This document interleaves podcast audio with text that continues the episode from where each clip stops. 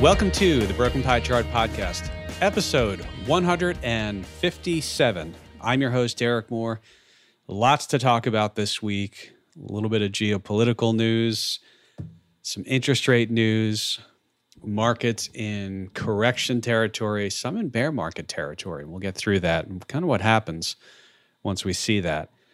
So obviously the big news over the last couple of days was yesterday the markets opened down, they gapped down, although they actually finished higher for the day. And then today, Friday, as I'm recording this, it's a pretty strong up day in the markets. And there's actually data on just when we see things in general, and then we see how markets perform 3 months, 6 months, a year later, and those types of things. So I thought we'd start with obviously the big news, and it's worth reminding people. I mean, when we talk about geopolitical stuff or the Russia-Ukraine situation, there's obviously a human cost to all this, but really, I'm just going to be talking about the market side of things, and it's obviously don't want to forget about that. But this just isn't the program that deals with those types of things. So, to the markets. Yesterday, there were a couple things that really came to light. And number one is we saw a volatility jump. We saw spreads widen. I mean, spreads on options, specifically the bid-ask spreads. So that those widen, and you see the quote, premiums go up. We saw volatility go up. But I think there's a couple things here. And let me start with sort of the immediate thoughts I have on it, and then we'll get to some of the longer-term stuff, what happens when we have geopolitical events in the markets, and what has been the historical reaction, and what do we see maybe a year later in markets. So first things first, obviously volatility up, prices were down, although today, and there could have been a lot of short covering. And anytime that you have short positions in the market, and I actually haven't checked any of the levels, but any sort of rebound has the shorts needing to close, exacerbating the move higher a little bit. So, we'll see what happens there. Of note, commodities. Now, commodities are a favorite inflation hedge. And as I've been saying, I mean, commodities, it's not new. They had a really good... certainly 2021, and a little bit before then, commodities were moving higher. We know oil was already higher. So what did we see yesterday? Well, we saw oil go above 100. I think it settled below that. And oil and other commodities, wheat was another one. Russia's the world's top producer of wheat and third for oil production. And so naturally, those were areas that, in the short run, would see some pressure to the upside on pricing. Yesterday, wheat futures, for example, opened lock limit, which means the way commodities works, if you never traded them or never weren't familiar, the contracts have a limit up and down to how far they can move before they're just locked, meaning you can't buy anymore in the case of wheat. Oil did not do that. So, and this is interesting because a lot of the commodities are part of the Consumer Price Index, or the CPI. And I think CNN Business, I'd seen an article, they noted that if commodities for longer periods are going to have upward pricing pressure, that could increase inflation, as I've been mentioning. It shouldn't be a surprise in March when they report February. Inflation, CPI, still high. I think the latest estimate from the Cleveland Fed's Inflation Nowcast had about 7.6, 7.7 year-over-year expected CPI. So I know that sometimes when the numbers come out, it seems like a surprise because the news networks and non-financial news networks run stories about inflation. But that is one of the ways that it sort of relates. On inflation and the Fed, it was noted that the probability, and I've linked before to the CME Chicago Mercantile Exchange Fed probability tool. That's a futures exchange. And Fed Funds Futures are traded there. And Fed Funds Futures, if you see a price on those, you take 100 minus the price, and that's pretty much the implied interest rate that contract is telling us. And so I think it's the March contract, which would encompass the next Fed meeting. There was a 33.7% probability one day earlier of a full 50 basis point rise in March. And to be clear, there's still 100% probability, pretty much 100%, of the Fed will raise at least a quarter point. But it went from 33.7% for 50 basis points down to only 9.5%. And so that probability dropped. And Mohamed El-Erian appeared on CNBC during Squawk Box. I think it was Becky Quick who interviewed him. And he did make the point that he thought, based on some of the geopolitical stuff, that the whole notion of, some of the investment banks are saying, hey, we're going to see at least a quarter point at every meeting. There's 7 more meetings remaining for the rest of 2022. And some of them were saying, hey, we could see 7, 8, 9, all this stuff. And he's saying, at least yesterday, that he thought that the number of rate hikes for 2022 are not, they're going to have to come down based upon this. And he also made the point that the Fed may have to live with a little higher inflation for longer. Now, I always point out that, when people go on CNBC, go on TV, and you get asked questions, you're giving sort of an opinion at that moment in time. And I always say this because he or other people could go on again and have a different opinion, or they could not do any TV and change their opinion the next day. But I did think it was interesting to bring up, and you saw that and how the Fed Funds Futures traded.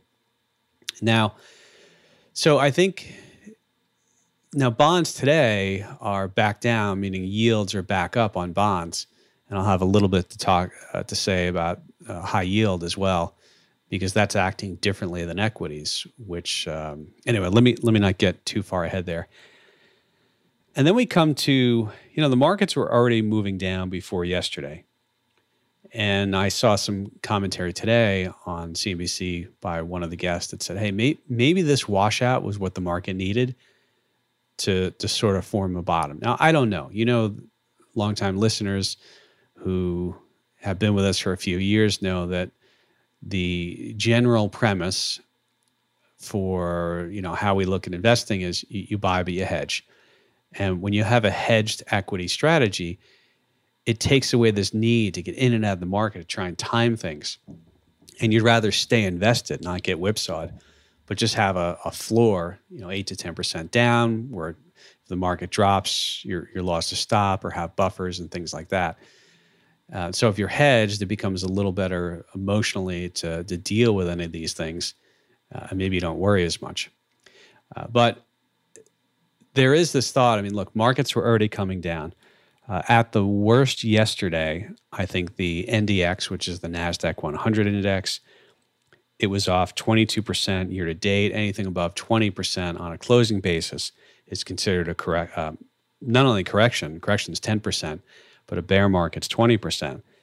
So yesterday, you could say the NASDAQ 100, which of course has Apple and Google and Microsoft in the index, was in bear market territory. Same thing with the Russell 2000. I think at the lows, it was down about 24%. The S&P got down year to date to around minus 14.5%, 14.5%. And so that was not yet in bear market territory, but it certainly was a correction. And I did some digging on this, and Schwab put out a piece in their Market Perspectives. I'll try and link to that if I can in the show notes. And by the way, I'll just mention, I did talk about hedging a little bit and how we look at strategies and how you can, look, here's my email, Derek, DEREK.Moore, MOORE, at zegafinancial.com. That's Z as in zebra, E as in Eddie, G as in George, A as in Apple, financial.com. Financial's up to you to spell correctly. And, I do have openings and the ability to, if you are interested in talking to me further about how we invest and working with us, you know, that's the way to get a hold of me. Anyway, back to the correction. So in Schwab Market Perspective piece, they had a great chart, and since 1974, only 5 market corrections out of 24 have become bear markets. So we're talking about the S&P 500. And so that's at least 10%, but not more than 20%. More than 20% is a bear market. And I thought that was an interesting stat, and I'll link to that. And it also reminds me of, you know, annual returns and intra-year declines.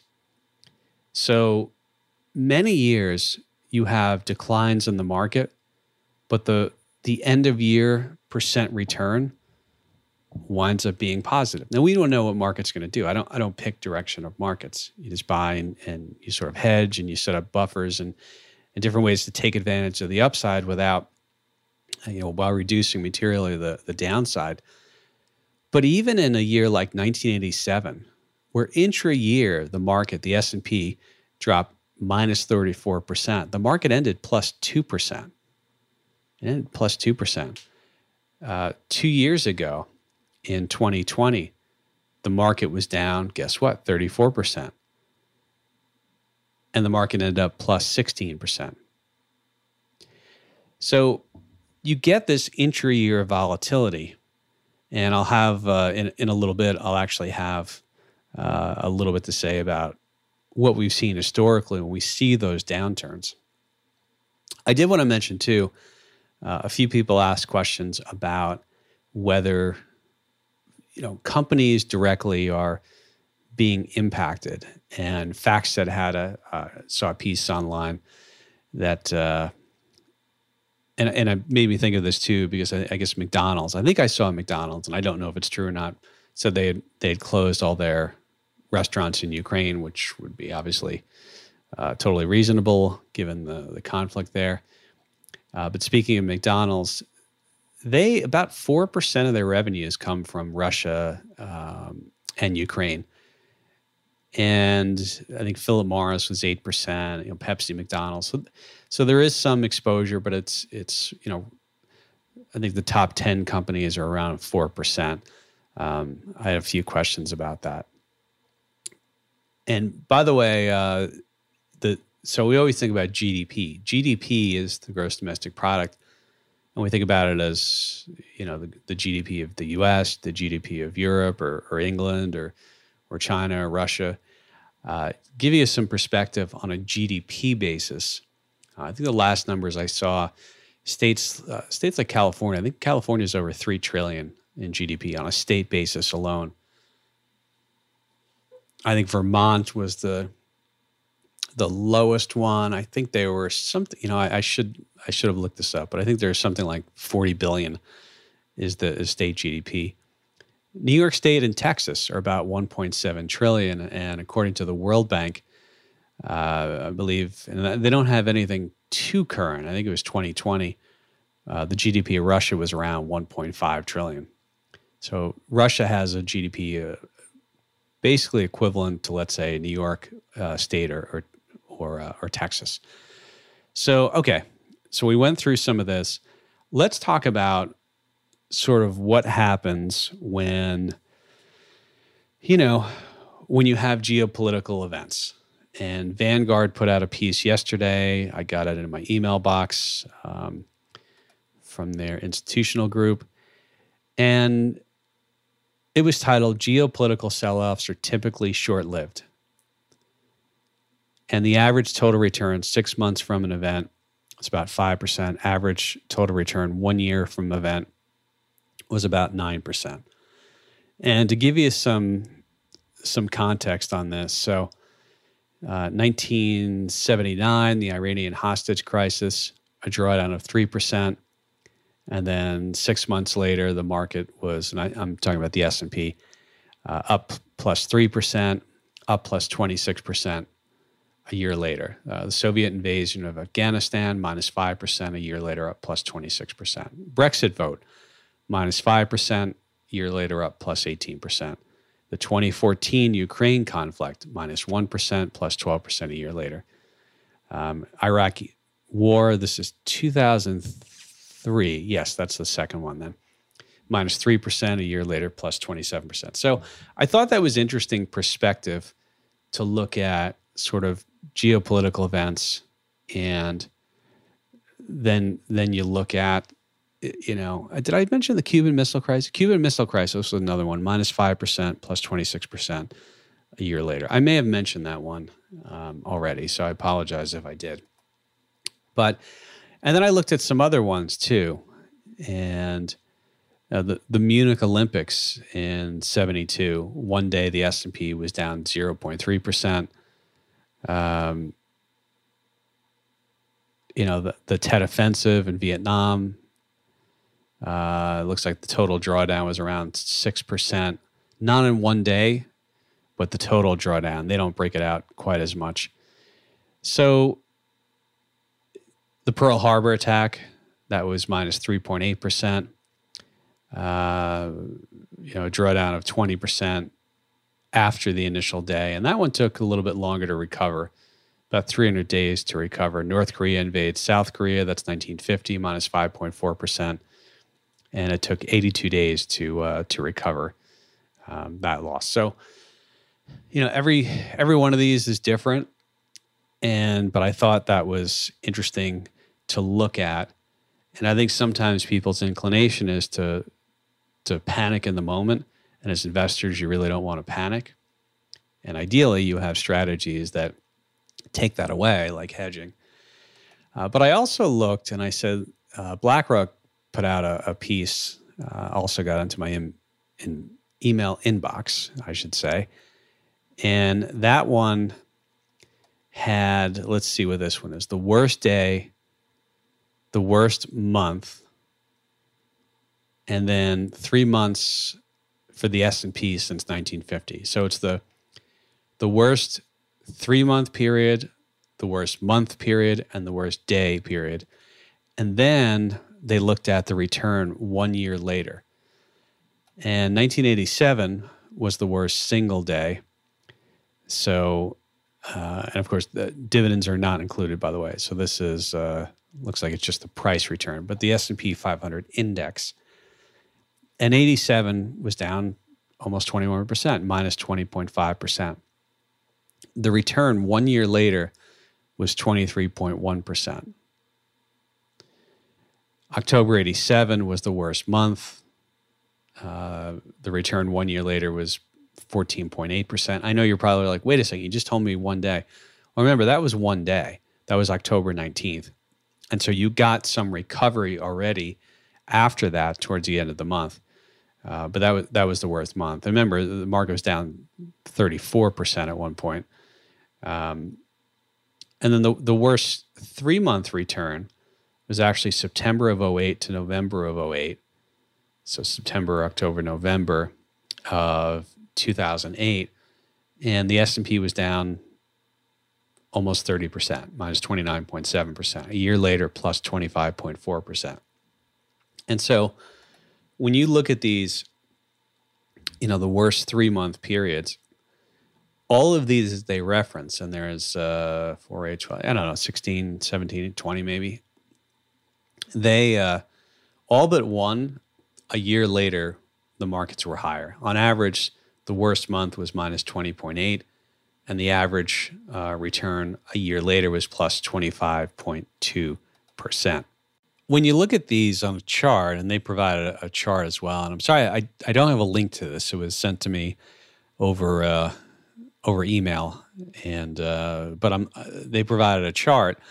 And basically, they went back to, let's see, 1925, and they just showed when all the recessions were, and you see these vertical lines, and you see a chart of, this looks like, is this the S&P or is this the Dow? I think this is, I think it's the S&P.